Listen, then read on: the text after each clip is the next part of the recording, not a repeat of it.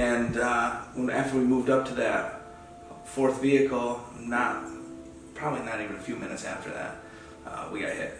We got hit with an IED, which um, I found out later on was a double stacked uh, one. It was two 155 rounds, artillery rounds stacked, and it was a command wire that detonated it. So somebody sitting at the end of a wire with a battery, uh, nine volt battery, just touched the battery to the wire and exploded.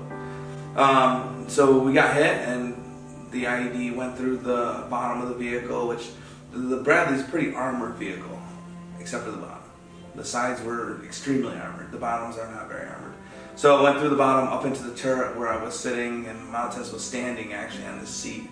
Uh, so half of his body was outside of the vehicle, and uh, it hit our fuel tank. Yeah, and honestly, if it didn't hit our fuel tank, I don't think anything would happen. Sometimes, you know, I think about how um, if I'm down in the dumps, I'm dealing with some difficult things.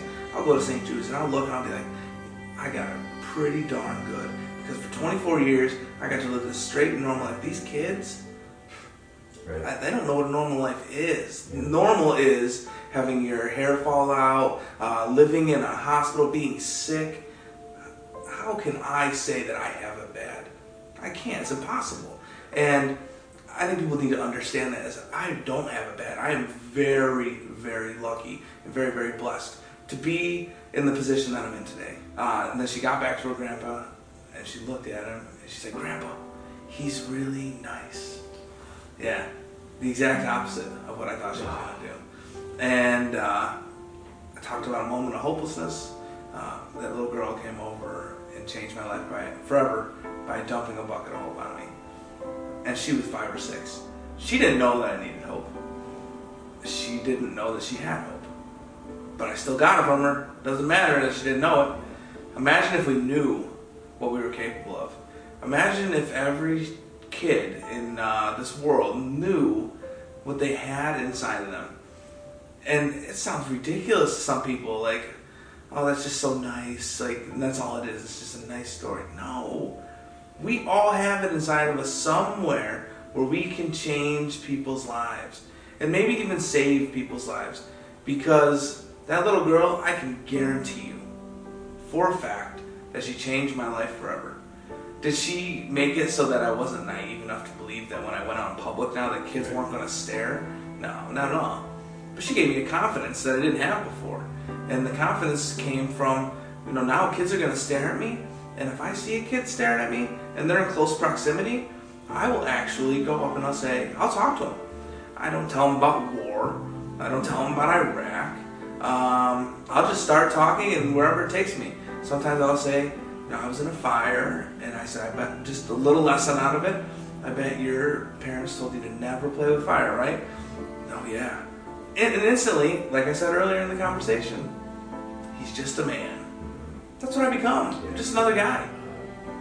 Rick, I can only imagine the spirit of Amy, your wife. Can you give us a little bit of Yeah. Uh, again, first, she's amazing. I uh, I don't know how much else it takes to explain her because she's amazing.